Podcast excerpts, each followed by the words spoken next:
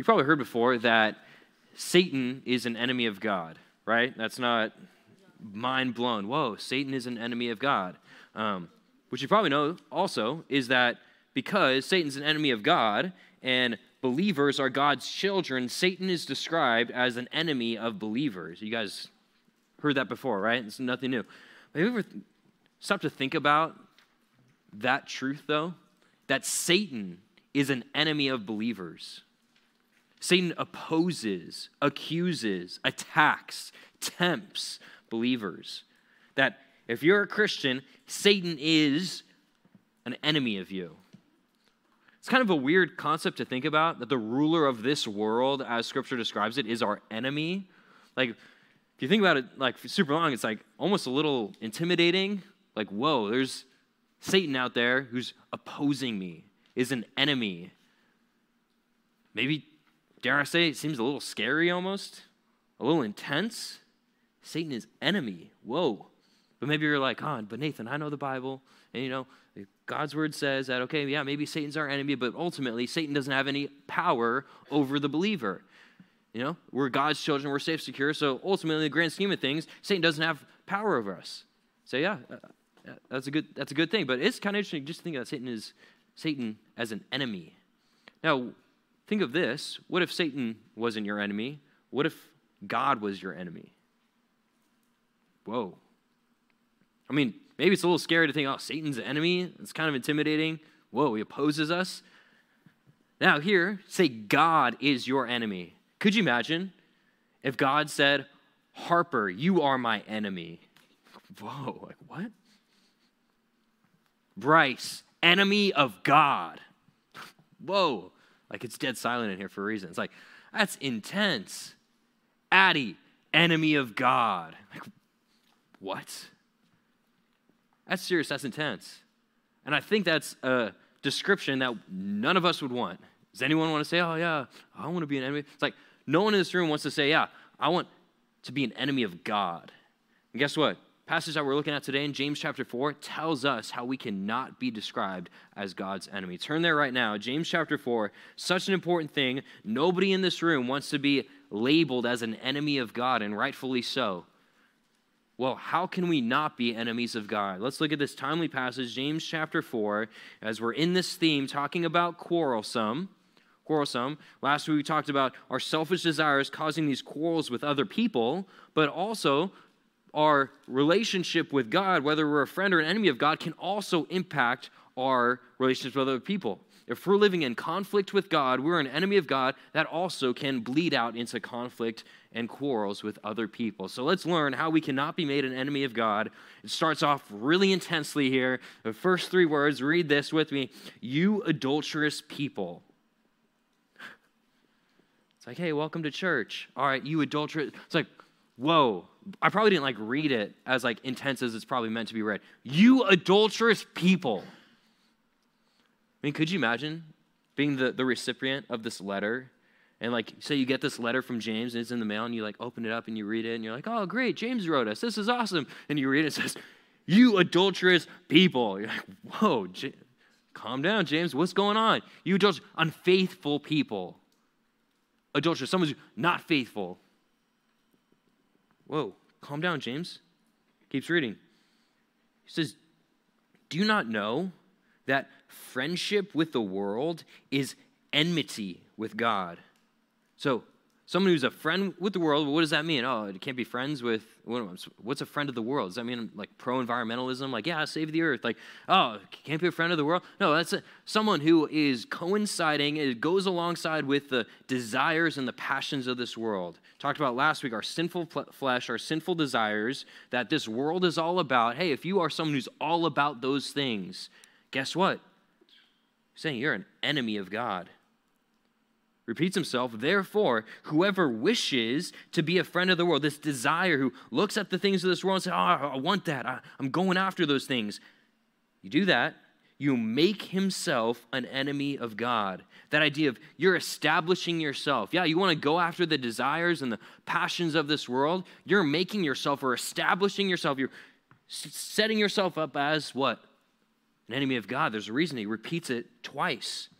Verse 5 It says, Or do you suppose it is to no purpose or for no reason that Scripture says he yearns jealously over the Spirit that he has made to dwell in us? Now, that's a little confusing right there. Right after he says, Hey, if you're a friend of the world, you can't be a friend of God. He says, Hey, do you think about that it's for no purpose? He says, Hey, there's a reason that Scripture says this. And if you're trying to find, sometimes you can say what passage he's quoting specifically from the Old Testament. There's not a direct verse that he's quoting explicitly, but it seems to be this theme of God's jealousy that he seems to be summarizing because there's a lot of different passages in the Old Testament that you can point to that say a similar thing to this, but not the exact same thing. So he said, hey, friend of the world can't be a friend of God. You're an enemy of God if you're a friend of the world. Why? Think of the scriptures that say this. He yearns jealously over the spirit that he has made to dwell in us. That's a little tricky. What, what is that talking about? Well, focus first on the say the spirit that he has made to dwell in us. You know, scripture talks about that that humans are made of made of two parts. We're made up of our body, our flesh, our material person, but also there's this immaterial part of us that sometimes is described as soul, sometimes is described as, as spirit in Scripture. So God made us. If you even look back at Genesis chapter 1, he, he puts within the, the, he takes Adam and makes him from the dirt, and then he puts a soul or a spirit within him. Saying, hey, God made you, he gave you your spirit, he, every part, both material and immaterial, made you. You're rightfully his. And guess what? He's jealous over you. If you, who are rightfully God's, because he made you, and doubly so if you're a Christian, he not only created you, but he redeemed you, he saved you, you should be all about him. You should be a friend of God. And he is jealous if people say, oh, yeah, I'm, I should be all about God, but guess what I'm going to do? Oh, I'm going to go after the things of this world. Oh, that looks tempting. That looks desirous to me. Say, no, look, God is a jealous God. But, but how can we do that perfectly? How can we perfectly keep God's expectations of c- completely being loyal and faithful to Him? Well, we can't. That's why verse 6 says, But He gives more grace. But who does he give the grace to? Therefore, it says, God opposes the proud, but gives grace to the humble. Pride before God looks like, hey, God, I know what you want me to do. I understand your command of you want me to be faithful because you're a jealous God, but guess what? I kind of just want to do my own thing. I know better. I mean, think back to Genesis chapter 3 with the fall. Isn't that part of what took place with that? Where God set Adam and Eve in the garden. He said, This is how I want you to live. This is what you can eat, and this is what you're commanded to do. But just this one tree, don't, don't eat of it. But the pride of Adam and Eve, obviously tempted by Satan, saying, Oh, I kind of want to want to take a bite. I kind of want to eat of that tree that God says, I think I know better. I'm going to do what I want to do, not what God wants me to do. There was, a, there was the pride that came from that. God's not okay with us doing our own thing. He's not pleased with us when we're prideful and say, Yeah, I got to know what you want me to do, but rather, I want to be all about this world.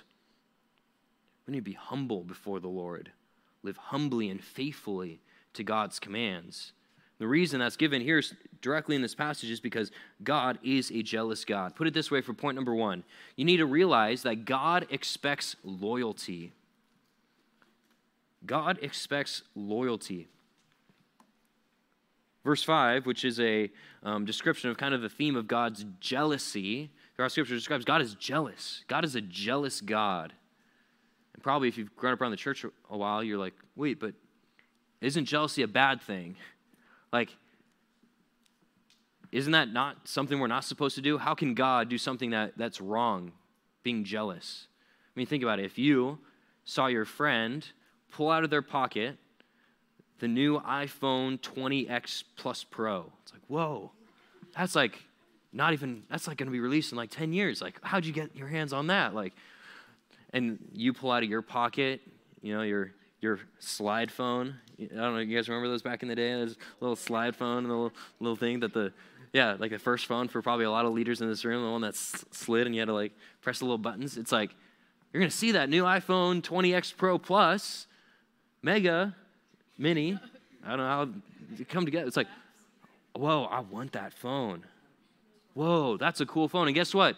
The jealousy within you is, I want that thing. And why is that jealousy wrong? Why is that wrong? Yeah, what, you just want something. Oh, well, it can motivate you to work hard. Isn't that a good thing? No, it's because you're envious or jealous over something that is not rightfully yours. iPhone's not yours. It's not rightfully yours. It's that person's, and you want that, but it's, guess what? It's not meant for you. Well, it seems like then God's jealousy is, is a bad thing. Well, let me give you another example. Imagine you've got a dog. Who's got a dog? All right, what's the name of the dog? Give me, a, give me one of the names of your dogs. Riley. Riley. Okay. Imagine Riley.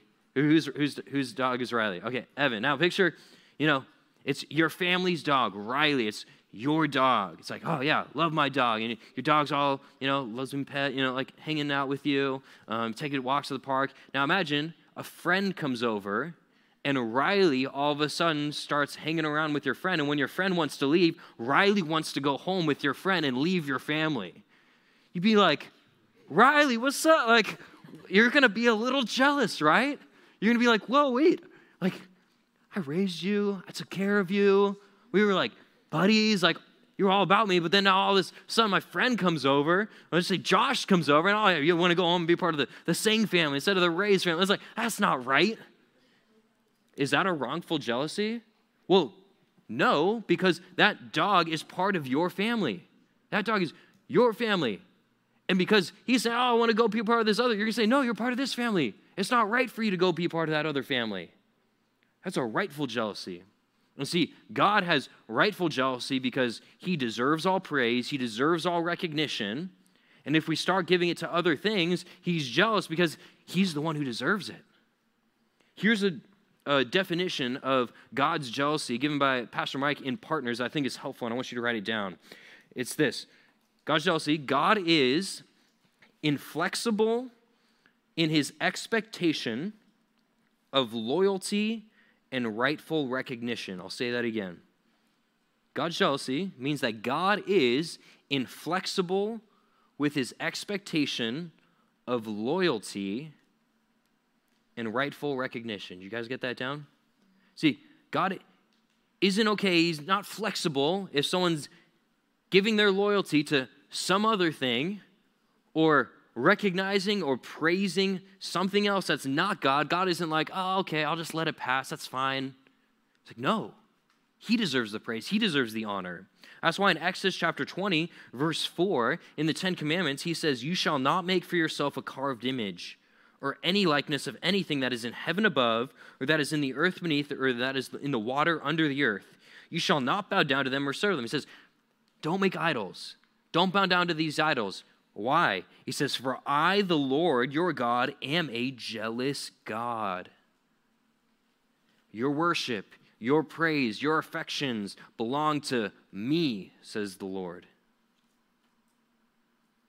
Don't go after these other things. Don't bow down to these false idols, he says to the nation of Israel. He repeats in Exodus 34 14, You shall worship no other God, for the Lord whose name is jealous is a jealous God. See, just like it's rightful jealousy if your pet decides, Oh, I want to start being part of another family, it's like, No, you're part of this family. You're rightfully supposed to be with this family. So too, God, when we give our praise and our worship and we go and pursue other things described here in James 4 as the things of this world, God's jealous. That's not how it's supposed to be. You're supposed to worship me alone. That's why, if you think of the Old Testament, when the nation of Israel was going into the promised land, you know, we're, we're, we're getting there in, in, the, in our DBR. When we get to the book of Judges, where they're wiping out all the peoples of the land, these Canaanites. It's like, why didn't he just say, hey, take over? Why did they have to wipe them out? Well, because he knew that if they just let the people live in this promised land and they just lived with them, they would be tempted to see the, the idols and the false gods of the Canaanites, and they would say, oh, wow, we should worship those false gods too. Because God knew that, and God's a jealous God, he says, hey, you need to clear it out, wipe it out, because guess what? God will have no rival. God will have no equal. No one else is he going to be allowed to let have the worship that is due to him. If you know the story of the Old Testament well, Israel didn't do that. They let some people in the land stay alongside them. And guess what? They fell into this sin called syncretism. Syncretism. It's taking two religions and blending them together. So it's, hey, we're going to worship the God of Israel over here, but guess what? Over here, we're also going to worship to Baal or some foreign God, and we're going to mix it together just to cover all our bases. Make sure we don't let any gods, you know, un- make sure we get them all covered. You know, God hated that. It was abomination to him. So, oh, you're going to try to worship me and then also worship false gods? No, I'm a jealous God. I only deserve worship. Whoa, God, that seems kind of like egomaniac. Like, whoa, kind of prideful of God. Well, guess what? If He created all things and He is eternal and all things He made, as Romans 11 36, all things are from Him, through Him, all things ultimately are to Him, so He rightfully deserves it. He hated when the Israelites engaged in syncretism. He was not okay with that. And Israel because they let those people stay in the land, they fell into that sin, try to worship all these gods. God calls out, hey, I can't stand your unfaithfulness to Israel. He describes the faithfulness of Israel in Jeremiah chapter 3, verse 20. He says, Surely as a treacherous wife leaves her husband, so you have been treacherous to me, O house of Israel, declares the Lord. It's like describing God as um, the husband and Israel as the wife. And Israel is this unfaithful wife. They're just supposed to be together. Commit yourselves to one another. Say, oh, I'm going to go with these other guys. That's not right. All throughout the Old Testament, you see repeated over and over again. And as we're reading through um, Leviticus, Numbers, and here we go getting into Deuteronomy, you always see this re- repetition of, hey, remember what God did for you? How in, how in Egypt you were enslaved? And he lets you go. Like it wasn't the Israelites who were like, you know, we're gonna overthrow the Egyptians. Like, let's go. Like they like fought them. It's like it wasn't your own doing. It was me who did these miraculous things and let you go free. Remember what I did for you? Now be faithful to me. That's what the law is about. Be, be wholehearted, faithful. They said, no, we're to be unfaithful. Like Jeremiah describes, unfaithful wife. Once you turn to a book we don't turn to often, the book of Hosea. I think Hosea is a helpful and clear illustration of the unfaithfulness that's shown by Israel towards God. Hosea, if you're not sure what it is, Old Testament, maybe turn to the three quarters of the way through your Bible. He said it's where it is towards me. Small little book. This really accurately describes this relationship between God and Israel. Hosea is commanded, Hosea the prophet, is commanded by the Lord to marry this wife, this lady named Gomer, who's unfaithful, goes around with all these different guys. And God says to Hosea, hey, I want you to, to I want that lady to be your wife. What? Right? Yeah, I see some of your faces like, that seems like wrong. Like, this lady is unfaithful with all these different guys, and God says, Hosea, hey, I want that to be your wife. It's like, I don't want to sign up for that. Like, none of the guys in there is like, don't sign me up for that. I don't want to do that. Why did God want him to do that?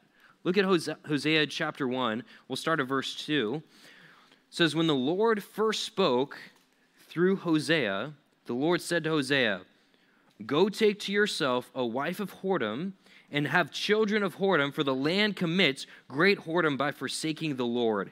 Saying, hey, here's a picture of this unfaithful lady, and guess what? It's a picture of the land or the nation of Israel who has been extremely unfaithful to me.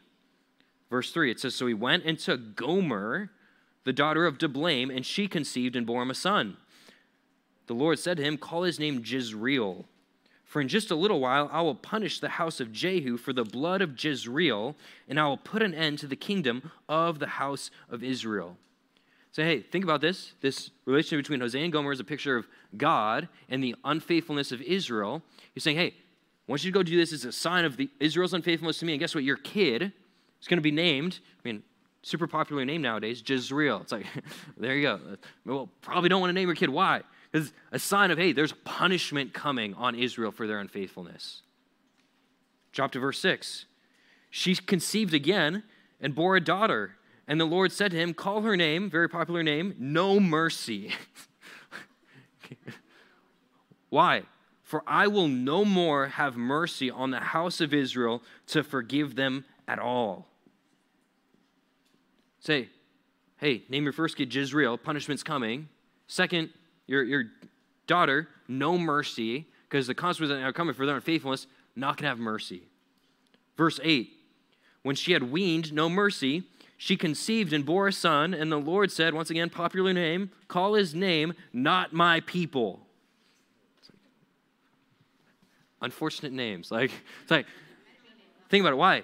For you are not my people, and I am not your God. I know we're laughing about the name, but think how serious that is. Say, hey, Hosea, you're going to go marry an unfaithful woman. Your kids are going to be a sign of, yeah, how Israel's been unfaithful. And the kids, a sign of the coming punishment that's coming for Israel's unfaithfulness. Because guess what? They're not my people. They've been unfaithful to me. And guess what? I'm going to give them over. They don't want to be my people. Okay, guess what? Consequences are coming. Assyrians, Babylonians, captivity's coming the back of your worksheet, I encourage you to read Hosea. We don't have small groups this week because uh, prepping for winter camp, but encourage you to read Hosea 1 all the way to chapter 3, verse 5. And let's jump to the end here, ch- chapter 3. Keep reading. It says, And the Lord said to me, Go again, love a woman who is loved by another man and is an adulteress. Talking about Gomer even as the Lord loves the children of Israel. God cares for them. Guess what? They're doing their own thing, wickedness, though they turn to other gods and love cakes of raisins. Even in spite of their unfaithfulness, guess what? God was still gracious to them. He didn't leave them out in captivity, He cared for them. But the unfaithfulness, He despised, and consequences came for it. I mean, you see how despicable that thing is. And that probably drives it home a, a, a spouse being unfaithful. And it's like, that's definitely righteous jealousy right there. If one spouse is being flirtatious with other people, it's like, no, it's we committed ourselves to each other. And it's unfortunate because we see so many people break that commitment nowadays. But no, it's supposed to be a, a lifelong commitment to each other. That's rightful jealousy, just as God has for his people. He expects us to be, like it says, loyal to him. That's why compromise is so evil to God. And that's how it all started with Israel, right? They didn't completely kick out all the people. They said, oh, let's keep the children and the women alive. They won't be a snare to us. That compromise on God's command led to what? Idolatry. If you allow compromise to take place in your life, guess what? You're heading down that path, being all about this world. Consequences come for unfaithfulness, I don't have time to it, but really quickly, I want to read a little section from Psalm uh, 37. Psalm 37. It's sometimes easy to look at the this world and all the the sinfulness and maybe people who are engaged in wrong things and say like it seems like life's going better for them like here am i trying to obey god and it seems kind of hard and it seems difficult but here over here is sinful people and they seem to be doing the wrong thing guess what They seem to be promoted, like they have a lot of friends, they seem popular. That seems to be a good thing. I'm tempted to, man, compromise a little bit. Psalm 37, verse 1, it says, Fret not or worry not yourself because of evildoers. Be not envious of wrongdoers. Hey, don't be envious of this world. Don't be envious of people who are all about their sinful desires. Why? Verse 2 For they will soon fade like the grass and wither like the green herb. So, hey, think of Think of plants, how quickly they die. Guess what? Just like that, the wicked person who is fulfilling their selfish desires and going after those things going to come to an end. Rather, verse 3 trust in the Lord and do good. I love this phrase dwell in the land and befriend faithfulness. Don't be unfaithful. Rather, be loyal. Be faithful to the Lord. Right here it says, Delight yourself in the Lord, and he will give you the desires of your heart. To me, no, just any selfish stuff. No, you delight yourself in God. Guess what? It's going to be joy. It's going to be a lot of good that comes if you trust in Him. You do good, delight yourself, commit your way, keeps going on to Him. I mean, Psalm 37 is such a great encouragement for us not to be envious or tempted or compromised to this world, but to stay loyal to Him because He expects it. Luke 16, 13, it says, No one can serve two masters. You can't say, Hey, I'm going to be about God and I'm going to be also about the world. It says you can't love, you can't serve God and money. You can't. You need to ask yourself, Am I a friend of God or am I a friend of this world? Because you can't be both. Point number two evaluate your allegiance. Evaluate your allegiance. You can't be halfway in, halfway out. Yeah, I want all the blessings that come from being and the benefits that come from being right with God, but also I want all the benefits that come from hanging out and being with all the sinfulness that takes place that I desire and that this world promotes. Oil and vinegar, can't mix them together. Which side are you on? Where, where are you allied? Where's your allegiance tied? Makes me think of think of allegiances and like kind of drawing lines where God really clearly draws the line here. It's like when we're at winter camp next week, and there's gonna be some epic snowball fights that take place, right? Right? Like there's gonna be like two like I'm picturing like two sides here. It's like guys versus girls, and it's like, yeah, the girls are like, oh, let's take down these guys, oh, let's go, and the guys are like, hoo, hoo, hoo. it's like, oh, let's go. Or it's like students versus leaders. How about that right there? It's like, oh, like students are like, oh man, we outnumber them like 10 to 1. But it's like, oh, the leaders are like, oh, what, are these kids going to beat us? Like, oh, I get it. It's like, what, what's going to, it's like, the lines are set. Whatever, how it's divided up. Seventh versus eighth grade. It's like, oh, yeah, eighth graders think they're so tough. Seventh graders step on up, like, bring it on. The eighth graders are like, these little Sevais over here, like, boot, like, destroyed. We'll take, like, um, break them like my, yeah, my little finger, we'll take them down. Like, it's so tiny. Like, the lines are set. Picture two sides. And I can picture it, and there's going to be someone. I don't know who, who it's going to be. Um, I don't know. Maybe, maybe it's maybe it's Matthew. It's like, oh, I kind of want to be on both sides. It's like I don't want to be. I don't want anyone to like be mad at me. I just want to be a friend of all. Um, maybe it's L here in the front. It's like I don't want anyone to get mad at me. Like I'll, I'll be on both sides. Like can I be on both sides? Like I don't want Caitlin to be mad at me because she's on one side, the leader's side, but then like, you know, my friends are on the other. It's like, oh, can I be on both sides? And I mean, if this is if this is the snowball fight that it's meant to be, it's like, no, pick a side. Like, friend or foe, like, make yourself clear. You you shirts or skins? It's like, no, it's not gonna be skins, like, it's gonna, it's gonna be freezing out there. It was like, like, pick your side. Like, what side are you on? I know up at winter camp, it's like, okay, like really, is it that big of a deal if someone's like flipping back on sides or traitor? It's like, it's like, but if it's an intense, someone like supposed to be, it's like, you're a traitor? You a traitor? Like, it's like, whoa. Oh, it's a lighthearted illustration, but see, God hates it when people say, yeah, you know what I want to do? Be on Team God and Team World and try to do it together. Can't stand it. Revelation chapter 3. You probably know this passage, verse 15. It says, I know your works. You're neither hot or cold nor hot. Would that you were either cold or hot. So because you are lukewarm and neither hot nor cold, I will what? You know this? Spit you out of my mouth. It's not saying, hey, hot's good and cold's bad or cold's good, hot's bad. They're, they're both good in different settings. Like if you're up at winter camp, what do you want? Hot water, and that's great. And when you're at summer revival and you're, you're burning up, what do you want? Cold water. They had these different rivers that would come in, and depending on the season, it's like both of those things are good. You know what you don't want when you're parched at summer revival and you just got done with games? You know what you don't want? You don't want to go pick up your water bottle and drink, and it's lukewarm, room temperature water. Paxton's like, Amen. Like, hallelujah. It's like, man, it's like, yeah. No one, want, no one likes that. So too, the people say, oh, I want to be team God, team world. Can't. Which side are you on? We usually stop there. It keeps going. It says, For you say, I am rich, I have prospered, I need nothing. So, this kind of wealthy city thinking, Oh, well, my life seems to be pretty good. And so I, you know, I'm, I'm kind of living that life right now, kind of acting one way at, church and, you know, kind of being around the wrong crowd at school. It's like, I'm kind of doing both. And guess what? I'm not in need. I'm rich. I've prospered. I don't need nothing. It seems like I'm okay. It says, You're not realizing, rather, that you are wretched, pitiable, poor, blind, and naked. Yeah, you think your life's okay right now because you're living this two faced life trying to hold them both together?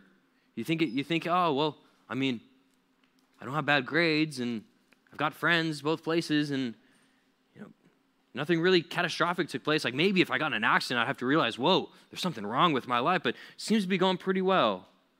I say, no, it's not. If you're a lukewarm person uh, or lukewarm Christian, which I don't even like that. If you're a lukewarm Christian, you're not a Christian. In or out. Revival last year made that very clear. Dead or alive. It's not like this Princess Bride, like mostly dead. It's like, uh, uh, no. Dead or alive? Which side are you on? Maybe you say, well, I'm not sure. How do I know which side I'm on? One thing I want you to consider today in saying where which side are you on is who are your closest friends? Who are the people you're closest to?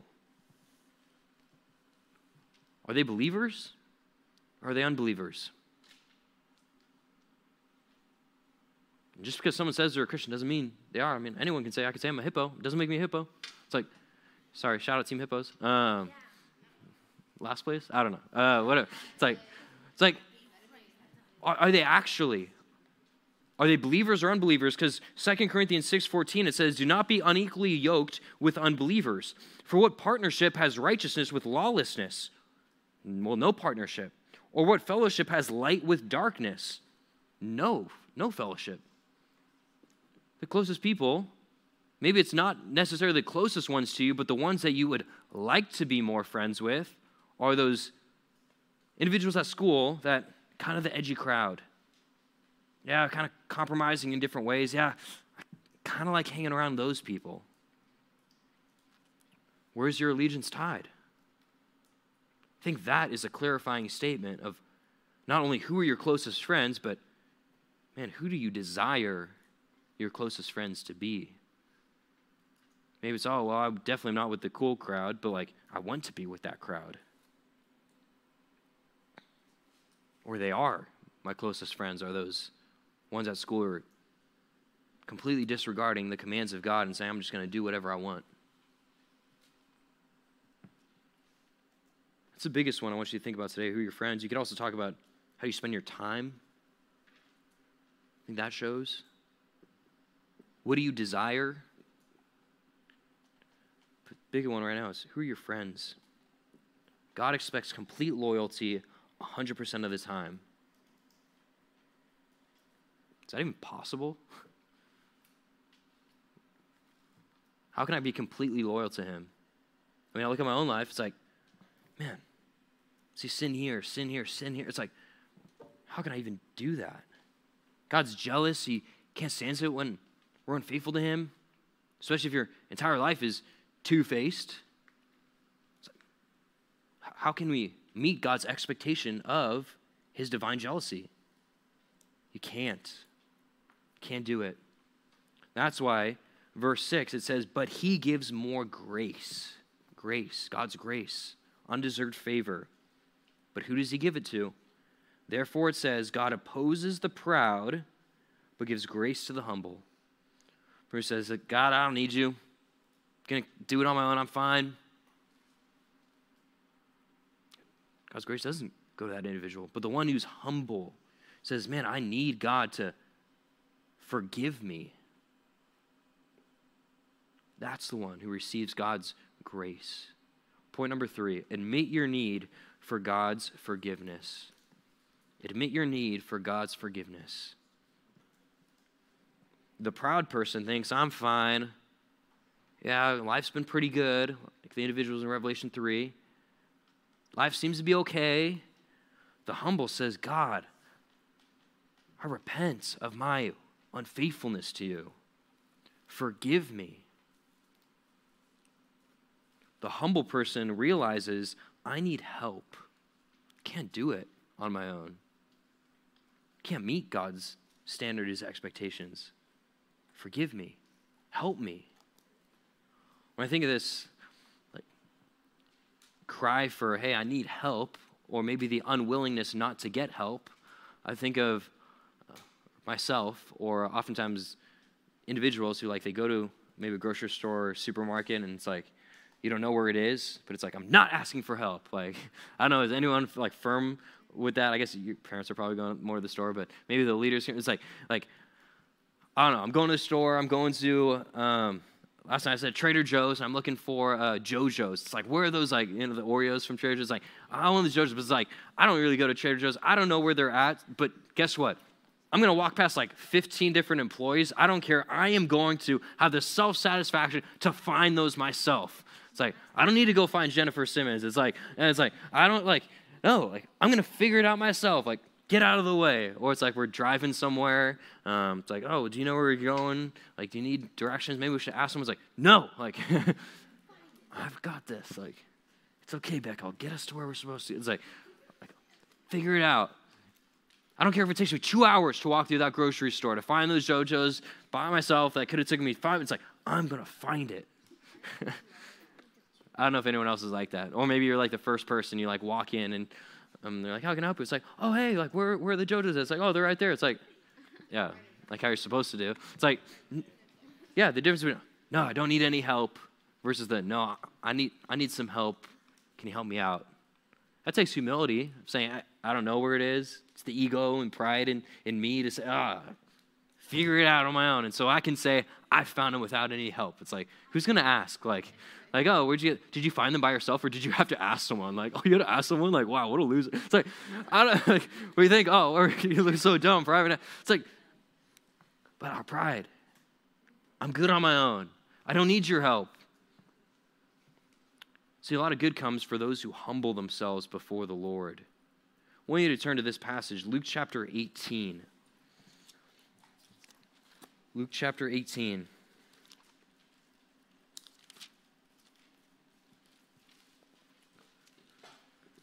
common parable that you've probably heard before contrasts two people one person who has this almost self reliant attitude, the other one who says, I need some help. Luke 18, drop down to verse 10. It says, Two men went up into the temple to pray, one a Pharisee and the other a tax collector. Pharisee, this religious leader, standing by himself, he prayed this God, I thank you that I'm not like other men extortioners, unjust, adulterers, or even like this tax collector. Because think, tax collectors at the day wasn't just like, hey, this is what you owe. Sometimes they would charge you more than what you actually owe just so that they could take the excess. So it was like, it was a pretty wicked job position, pretty wicked individual. It's like, God, thank you I'm not like these sinful people. I fast twice a week. I give tithes that all that I get. I mean, you can picture this Pharisee, right, in your mind, like, God, thank you, I'm not like this guy, like scum of the earth over here. It's like, I'm pretty great.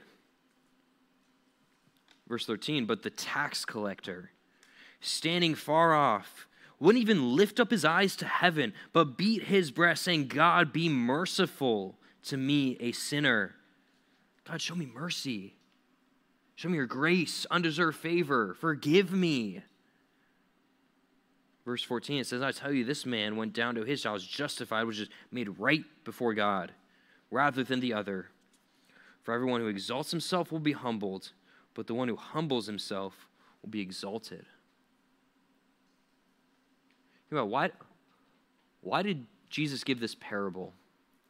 Well, we skipped over it, verse 9. It says, He also told this parable to some who trusted in themselves that they were righteous. And what? treated others with contempt. So, this pride before other people oh, you're lesser than me, I'm way better than you, which causes quarrels and fights, but was really rooted in these people who was trusting in themselves, thinking, I'm so great, I'm good, I've got this all figured out. That's why he wrote this. That's why he said this parable. What's the difference between these two guys? One person, the Pharisee, thought, I'm good on my own. I don't need God's forgiveness. I've got it figured out. I'd rather do my own thing. The tax collector said, I need help. Forgive me of my sins. Have mercy on me. You see those two characters clearly, right? which one are you? Which one are you? Are you the self righteous Pharisee that thinks I can do whatever I want, can be about this world and about God, try to bring them together, pursue the things that my selfish desires want to go after? Or are you, on the other hand, a tax collector who says, No, I need God to forgive me of my sins, my unfaithfulness, my wickedness? If you pray to God and say, God, forgive me of my sinful lifestyle, I'm going to trust you, give my life to you, give control, you can too walk away like the tax collector, justified, made right with God. You know, you can do that today. You have to wait till like revival, winter camp. It's like, oh, God can only save at winter camp. It's like, no. God any more able to save a winter camp here? It's like, no. Don't take God's grace and mercy for granted. Today, say, I need God's forgiveness. Talk to a leader. Talk to me after service. Rather than saying, I'm going to live this life however I want. See, God wants people to come to Him humbly in repentance. Luke chapter 15, you probably remember this passage, another parable. Um, prodigal son, prodigal son. Son goes off, squanders his, his parents' wealth ends up eating the food with the pigs. Says, You know what? If I just come before my dad humbly, maybe he'll just adopt me back as like a, a slave, because being a slave is better than being here with the pigs. Maybe he won't, maybe he will. I, I don't know, but I just got to go confess to him. And guess what? Father embraces him, welcomes him back as his son the warm embrace that came from him humbling himself before his father, saying, Forgive me.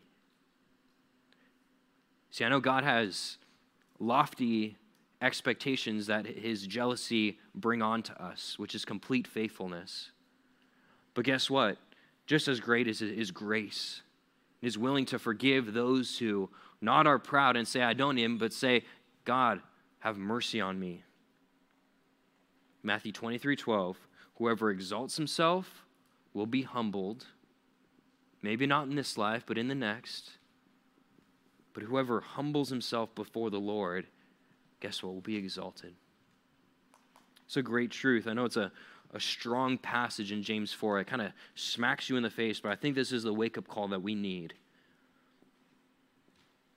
Because you need to realize now, whether you're an enemy of God or not, rather than the end of your life, standing face to face before the Lord and it being too late. It's probably a strong sermon, probably convicting, but I think it's what we need to hear now rather than rather than not. So thankful for this passage in James chapter 4. Pray that you would consider it and ponder it and think about it, the implications of it on your life. Not my words, but inspiration and words of the Holy Spirit. Let's pray.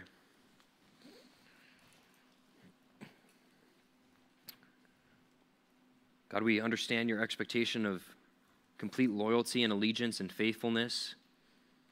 God, we realize that we can't perfectly meet that standard, that it's only through Christ that we can be saved. God, I pray if there's anyone in this room, that those who aren't following wholeheartedly after you would stop living for themselves, stop pursuing the desires of this world, but say, I need to give my life to Christ, have Him be in charge, Him be the Lord, the Master, because it's far better than anything we could imagine. Help us to learn to humble ourselves before you, even for the believers in this room who aren't perfect but are living a pattern of general faithfulness. When they do sin, that they wouldn't try to cover that sin, but they would come before you and repentance humbly, and it causes us to live a life of humility towards other people as well. We ask all these things in your Son's name. Amen.